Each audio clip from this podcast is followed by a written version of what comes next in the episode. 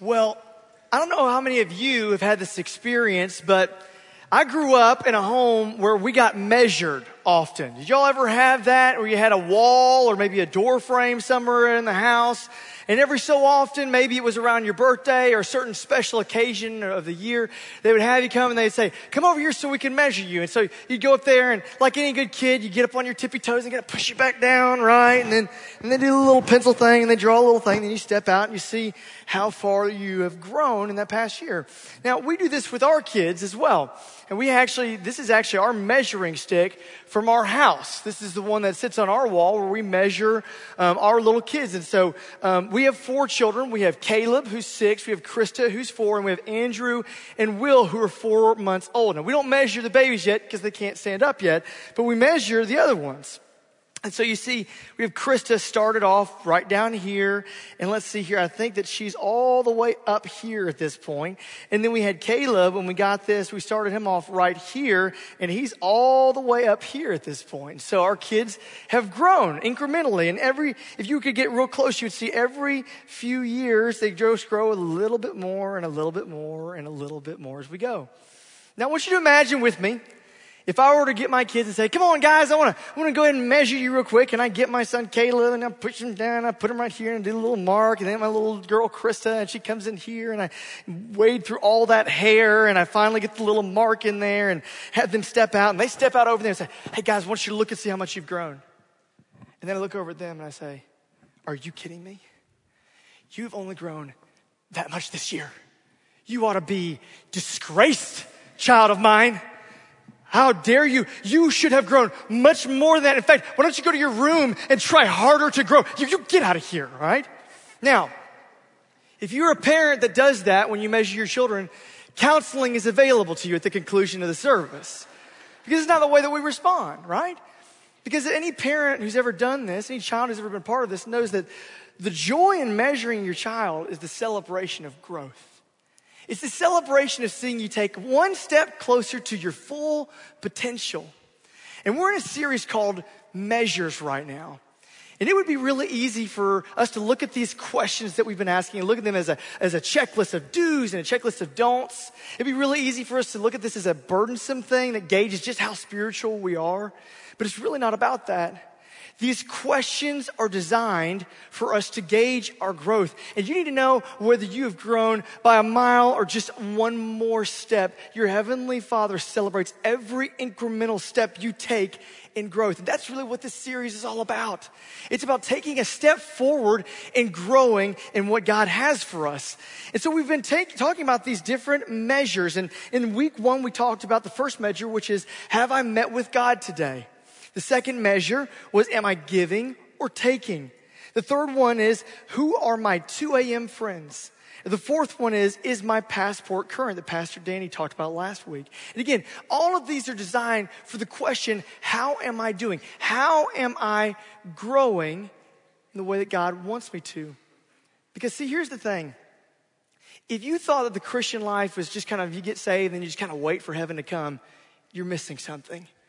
The Christian life was meant to be an exciting, thriving, growing, adventurous relationship with Jesus Christ. And so that's what this is about. How am I growing in that relationship? And today we'll hit this next question, which is, am I close to someone far from God? If you have your Bible today, I want you to invite you to open them up to Luke 15. Luke 15 is where we're going to be at, first few verses there.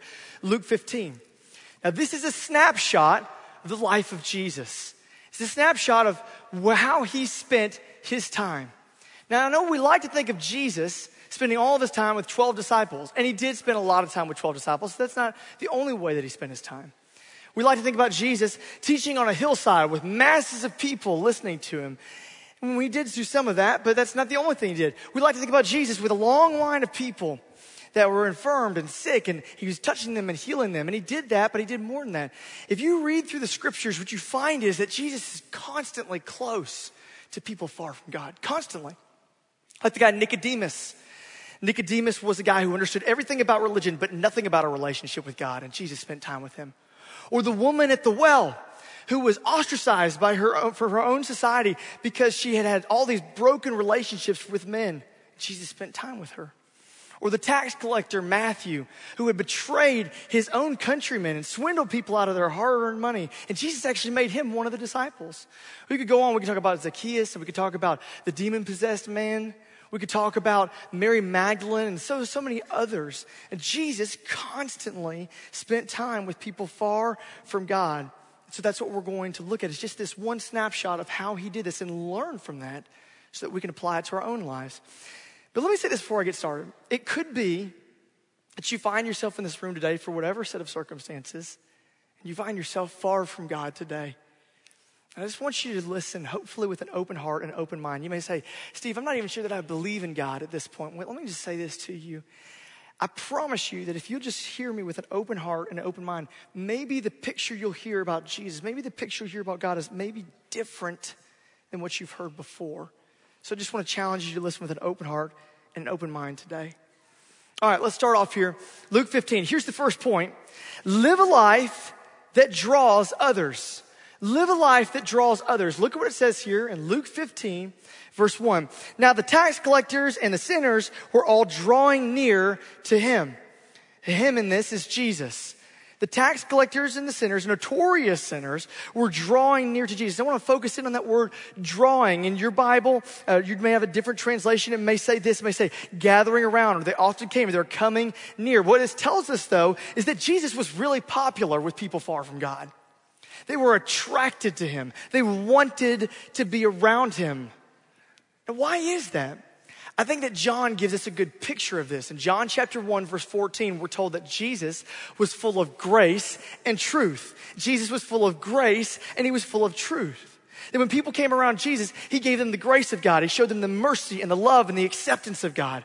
But he also gave them the truth. He spoke hard things to people in love with a hope that they would hear that truth and come to the saving knowledge of a relationship with God. He was full of grace and full of truth. He lived a life that drew other people. So here's the question for us Do we live lives that draw other people closer to God? Do we live lives that draw other people closer to God? Any coffee fans in the room today? Anybody like coffee here? Okay. Some of y'all are lying today. And, or maybe you haven't had your cup yet, so you're just so weak you can't get your arm up in the air today, right? I mean, we all love coffee. I'm a huge coffee person. I mean, just even the thought of it, I start thinking like I'm smelling it, you know, and just, oh, it makes me feel so good, so warm inside, right? I love coffee. When I first started here as a student minister a couple years ago, I got here early, my first Sunday, and I wanted to go upstairs and make coffee in the student hallway. We have our own coffee makers up there. Uh, they trust us with that, and not to burn down the building, which is awesome. And so we, we have our own coffee machines up there. And someone had told me, Oh, you use nine scoops. You use nine scoops to make the coffee. Make, use nine scoops. So I got up there and got the lights on, and I opened up the Folgers, peel off the lid, and I look in there, and there's a, there's a quarter cup, one quarter cup scoop inside the Folgers. So I was like, they must like it strong here at Shades Mountain Baptist Church. So I one, two, three, four, five, pat it down a little bit, shift it, six, seven, eight, nine, right? And I put it in there. The water starts flowing through there. And it's like molasses dripping into the pot there, right? So I make the coffee on both floors and we're getting ready for everything. And then our 8 a.m. leaders start showing up. And I just tell you, our 8 a.m. student ministry Sunday school leaders are fantastic. They run on Jesus and coffee. That's what they do. And so they show up and they smell the coffee and they head over there. And this was the first time that I met Rick Burgess. Now, Rick, if you don't know him, is like kind of a man's man, right? He's an outdoorsman, that kind of thing. And he rolls over there and I'm kind of introducing myself and he's telling me a little about him and he pours himself a cup of coffee. He takes a little sip of it, mm, jerks back like that. It was like a snake was coming after him, like a bolt of lightning was coming out of the cup. It wasn't because it was hot, it's because that was some strong coffee. But to be polite, he did act as though he kept on drinking it. I don't think he actually drank anymore. He's like, oh yeah, yeah, sure, whatever, right? We've had strong coffee. We've also had times where we've had like interns or volunteers make coffee and bless their heart, right? They put like one or two scoops in there and then you brew it and it's like you get over there and you can see right through the pot, right? That's never a good scenario. You pour that into your coffee cup and it still smells like coffee. When you look in there, you see the bottom of the cup. That's not a good cup of coffee, right? See, a good cup of coffee is all about the right blend. It's all about the blend of coffee. It's all about the blend of the right amount of hot water.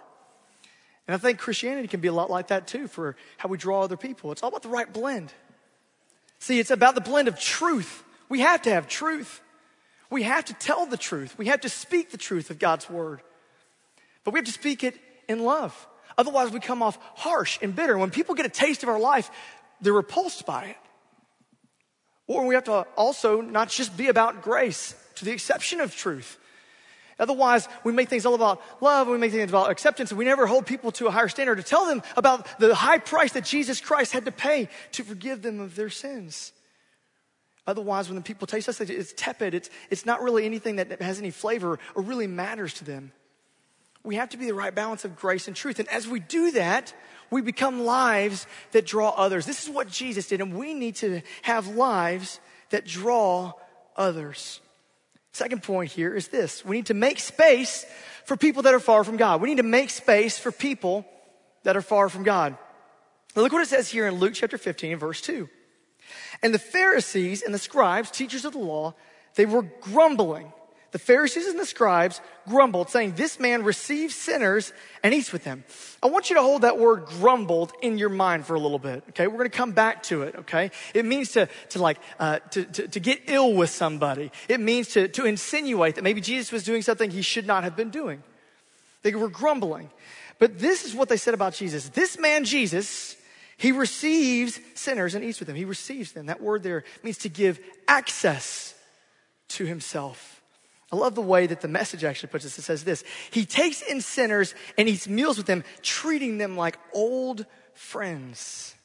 This was Jesus' reputation. Jesus wasn't saying this about himself. This is how other people saw him.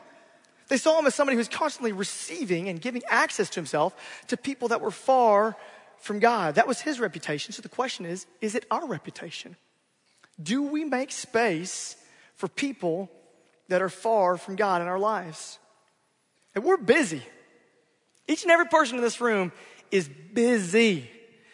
The USA Today, a number of years ago, ran, a, uh, ran an article and it talked about if we did all of the experts told us to do, if we did everything we were supposed to do to live a well balanced and a happy life, we would need 42 hours a day to make it happen, right? We're busy. But the busier we get, it directly impacts our ability to have influence with people far from God.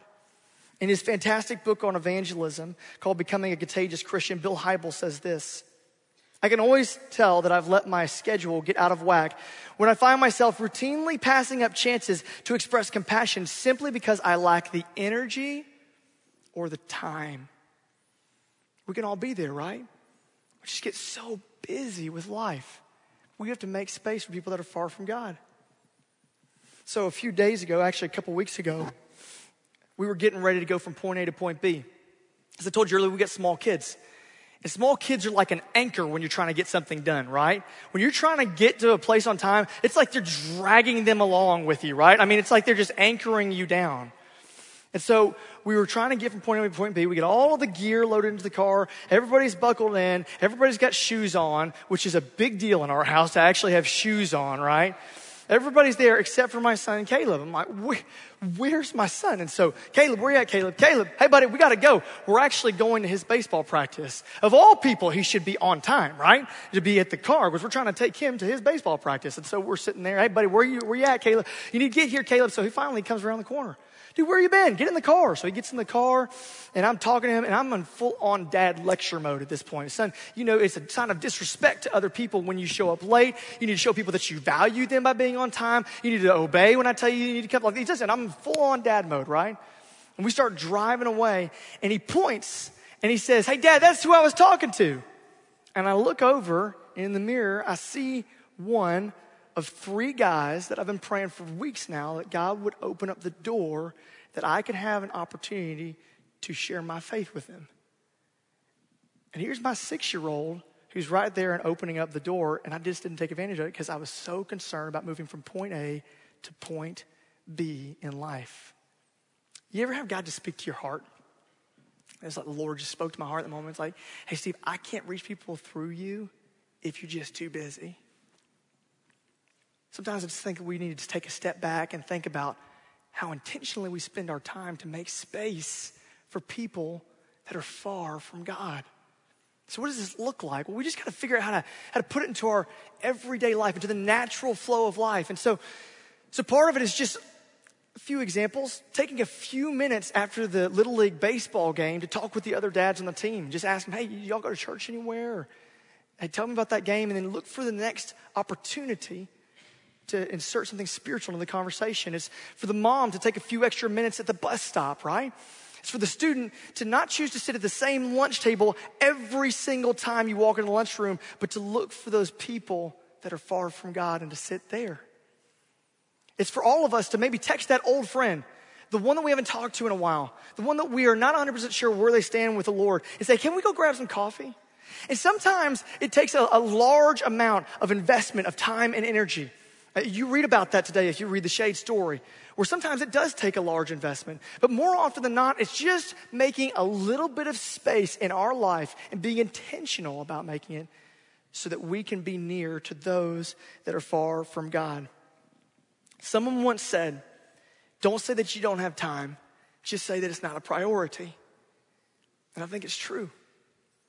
We need to remember that Jesus constantly made a priority of those far from God, and we need to do the same thing in our own lives. Let's make space and prioritize people that are far from God in our lives. Here's the third point share God's passion for the lost. Share God's passion for the lost. Now, Jesus is about to tell a story here in verses three through seven. He's about to tell a story, and we're going to read through it once, and we're going to go back and unpack some of the, the rich meaning that's here. Luke chapter 15, verse 3 says this So we told them this parable.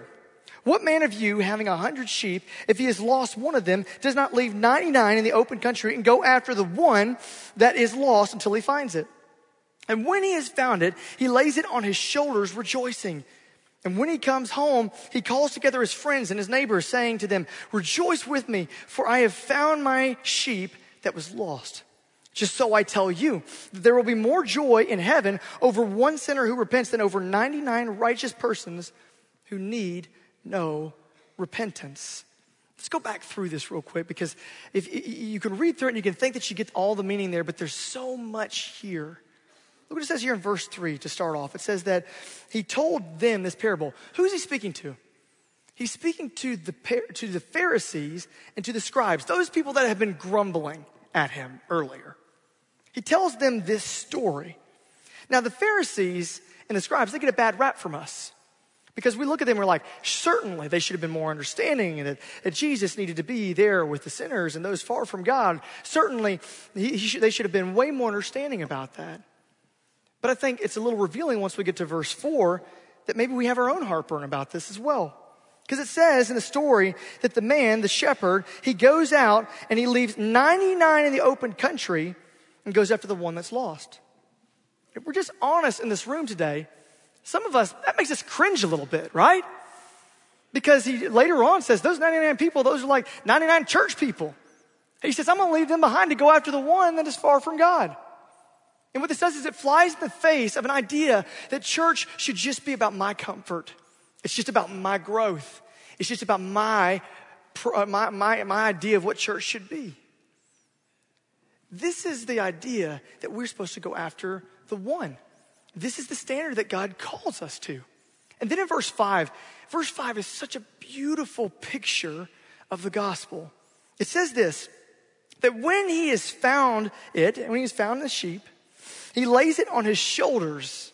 Why does he have to lay it on his shoulders? Well, this sheep has evidently gone so far away and is so weak and maybe injured that the shepherd has to lift it up and bring it on its shoulders back home back to the flock. It can't get there on its own. It doesn't have the strength for it. The shepherd has to carry it.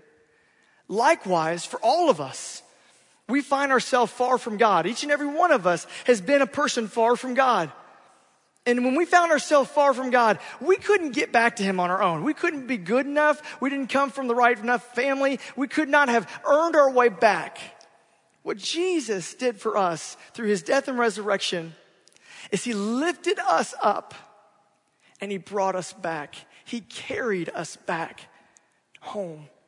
He carried us back to safety. And then it says this at the end of verse 5 that not only when he carries it back, but when he's carrying it back, he's rejoicing. In verse 6, when he gets home, he calls together his friends and his neighbors and he rejoices with them. He says, Rejoice with me for I found my sheep that was lost. Then Jesus ends the story in verse six and he gives us a picture of the reality of what happens when somebody comes to faith in Christ. In verse seven, just so I tell you, there will be more joy in heaven over one sinner who repents than over 99 righteous persons who need no repentance. More joy in where? Joy in heaven. If you get down to verse 10, it says this, just so I tell you, there is joy before the angels of God over one sinner who repents. Don't miss this today. Understand this, that when a sinner repents and comes to God, all of heaven, which for all eternity is singing the praises of God, crying, holy, holy, holy. In that moment that a sinner repents, it turns focus to the one person coming home and rejoices as the Father welcomes it back into right relationship. All of heaven rejoices. Why? Why is there so much joy? Why is this such a big deal? Why does heaven even turn attention to this? Well, I think the clue is in chapter 15. It tells three stories. Tells the story of the lost sheep, the lost coin, and the lost son or the prodigal son. Now, we're not going to unpack all three of those stories today, but what's the common theme here? Is they're lost. And there's rejoicing over the lost that is found. Jesus is trying to communicate the intense emotion of losing something that's meaningful. So this past December, we went to one of those living nativities. Anybody ever been to one of those living nativities before? Yeah. We went to one of those living nativities, and it was us and like literally a thousand other people, right? We're all in this giant line together.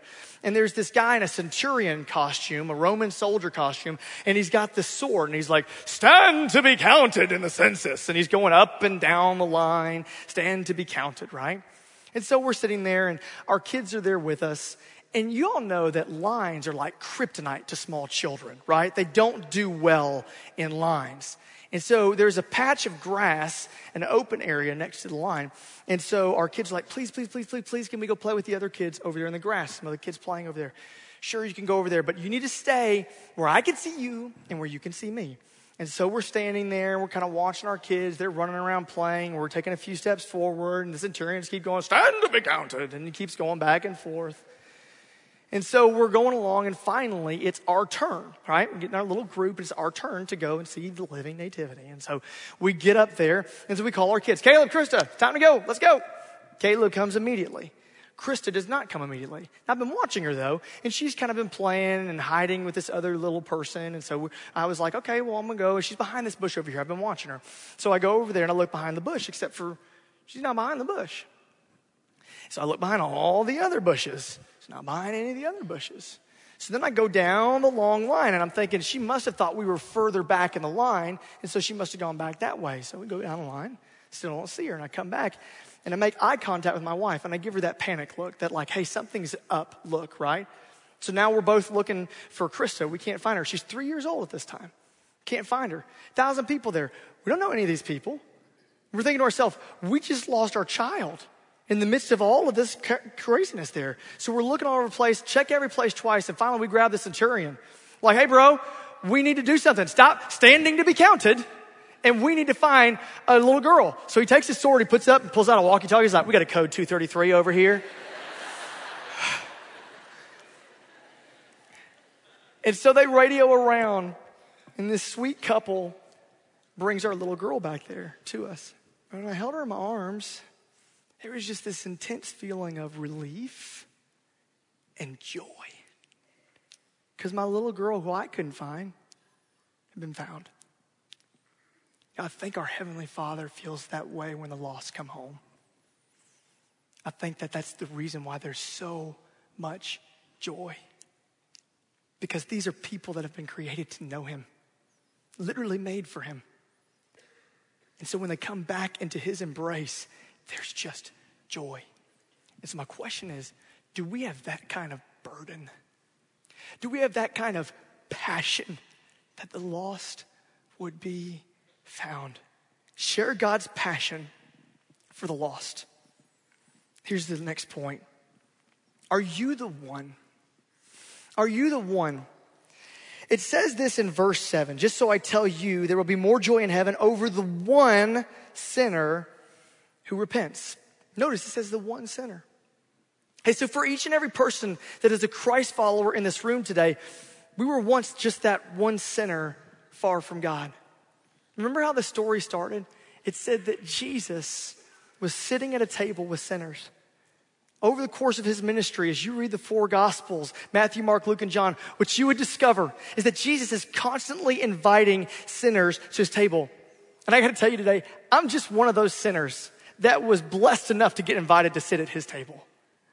I'm just one of those people that should be spiritually dead, and yet I am alive because of what God has done in me. And if you know Jesus in the room, that's your story too. And so that should motivate us to be the one, to reach the one far from God, because we know what it's like to have been there before.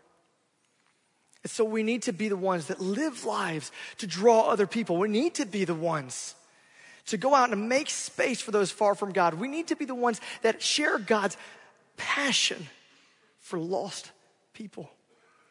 We've got to be that. So we want to pray. We want to ask the Holy Spirit to open up those opportunities and to open up people's lives and open up people's hearts so that we might have the opportunity to speak truth and grace to them. So here's what I want us to do right now. If you know Jesus in this room, who is that one person that you know is far from God? Who is it? Could be a family member, neighbor, coworker, another person on the team, another person in the class could be somebody that you went to high school with that you haven't talked to in a while. Who's the one person? And right now, I want you to begin praying for that person. Right now, I want you to begin praying that the power of the Holy Spirit would begin opening their eyes to the truth of who Jesus is. Begin praying right now for that person. It could also be that in this room, it could be one or many who are those folks that find themselves far from God. Maybe that's you today. Maybe you don't have a relationship with Him. I want you to know this that today in this room, God sees you. In a room of hundreds of people, God sees you. And you need to know today that Jesus is for you, that He wants you, that He wants you to repent. What does that word repent mean? It means that you turn around and turn your life over to Him. And what you will discover is that if you turn your life to Him, Jesus is standing there with arms wide open, ready to greet you back. And you can know him today. say, Steve, how could I know God? How do I begin that relationship with God? Well, here's how it works. We believe that Jesus Christ is God's one and only Son. That he came here, he lived a perfect life. He was fully God and fully man, and he died on a cross. You said, why is that a big deal that he died on a cross? Because the penalty for my sin and for your sin is death and forever separation from God. And I'm not saying that looking down my nose at you. I'm a sinner too. Every single person in this room, the pastor of this church, the greatest, nicest, wisest person you know, every single person is a sinner. And the penalty for that sin is death. So when Jesus died on the cross for you, he died your death in your place. What's more, he not only died in your place, but he rose from the grave and he conquered your sin. He conquered it. And he offers you a relationship with him today. And so today, if you would come to him and you would trust him, then you could know him as Lord and Savior. And you would not be far from God any longer, but he would draw you near. So I want to invite everybody to bow your heads and close your eyes. If you're a Christian in this room, I want to encourage you to keep on praying. Keep praying for that person who is far from God in your own life. Keep praying for them. Pray that God would make you bold to share with them. But if you're in this room and you don't know Jesus as Lord and Savior, then here's what I want to do. I want to invite you right now to pray a simple prayer. I want you to understand the words of this prayer. They're not magical, and quite literally, they're meaningless if you don't mean them when you pray them. So don't just repeat them because I'm saying them. But if you believe what I just said, you believe that Jesus has done this for you. You believe that Jesus died on the cross for you. You believe he rose from the grave. You believe you can have a relationship with him and you're going to trust him. I'm going to invite you to pray this prayer silently in your heart as I pray it out loud. Pray this God, I know that I have sinned against you. I've disobeyed you. But I also know and I believe that you died on the cross to pay the penalty for my sin. I believe that you rose from the grave and that you conquered sin. And so right now, I am trusting you to save me. And I ask for your forgiveness of all my sin. I surrender my life to you. I turn it over to you. Help me to know you and to grow in a relationship with you. Draw me near. And with heads bowed and eyes still closed all across this room, if you just prayed that prayer with no one else looking around, just look right up here at me if you just prayed that prayer. If you prayed that prayer, just look right up here at me right now. Right now. Go ahead and look up. Okay? Okay? Awesome. Awesome. If you're looking, keep looking. Okay. Awesome. Awesome, awesome, awesome. I'm so excited for you. Here's what I want you to know. If that's the first time that you've genuinely prayed that prayer, if you, you just met Jesus, and I got to tell you, based upon what Luke 15 says, it means that right now in heaven, they are rejoicing that you've come back into a relationship with your Heavenly Father. And we want to rejoice with you. So, just a minute, we're going to get ready to, to take our offering. And you may notice that that tear off that Michael noted earlier, there's a little card in there, and you can check off the first box on here that says, I am committing my life to Christ today. Just check that right there. If you do that, we'll be in contact with you this week. We're not going to harangue you, we're not going to harass you. We just want to celebrate with you and rejoice with you. Also, if you want to talk with somebody today, and we would encourage you to do so at each one of the major exits and over here to my left, your right, down here next to the stage, we'll have some pastors and we'd love to talk with you. I'm so grateful today that you've chosen to place your faith in Jesus. All right, you can bow your heads again. I want to pray for each of us today and pray that God, just a blessing over us, that God would give us strength and boldness to draw near to those that are far from God. Father, we love you. We're so grateful that for those of us that know you in the room today, you have chosen. You have chosen to give us an opportunity to come back to you through your son's death and resurrection. Thank you so much for that. Thank you so much that you give us faith to trust you. And so, Father, I pray that today you would help us, those of us that have once been far from you, to understand that and to now go find others that are far from you. And God, to draw near to them and to help them draw near to you. Holy Spirit, would you open up eyes and hearts of those that we're going to have conversations with? Holy Spirit, would you make us bold in sharing with them? And help us not to delay in this, but even this week, Lord, to begin sharing our faith with those that need to know you. We love you, God, and we pray that you would harvest, Lord, many that are far from you into a relationship with you. We pray these things in Jesus' name. Amen.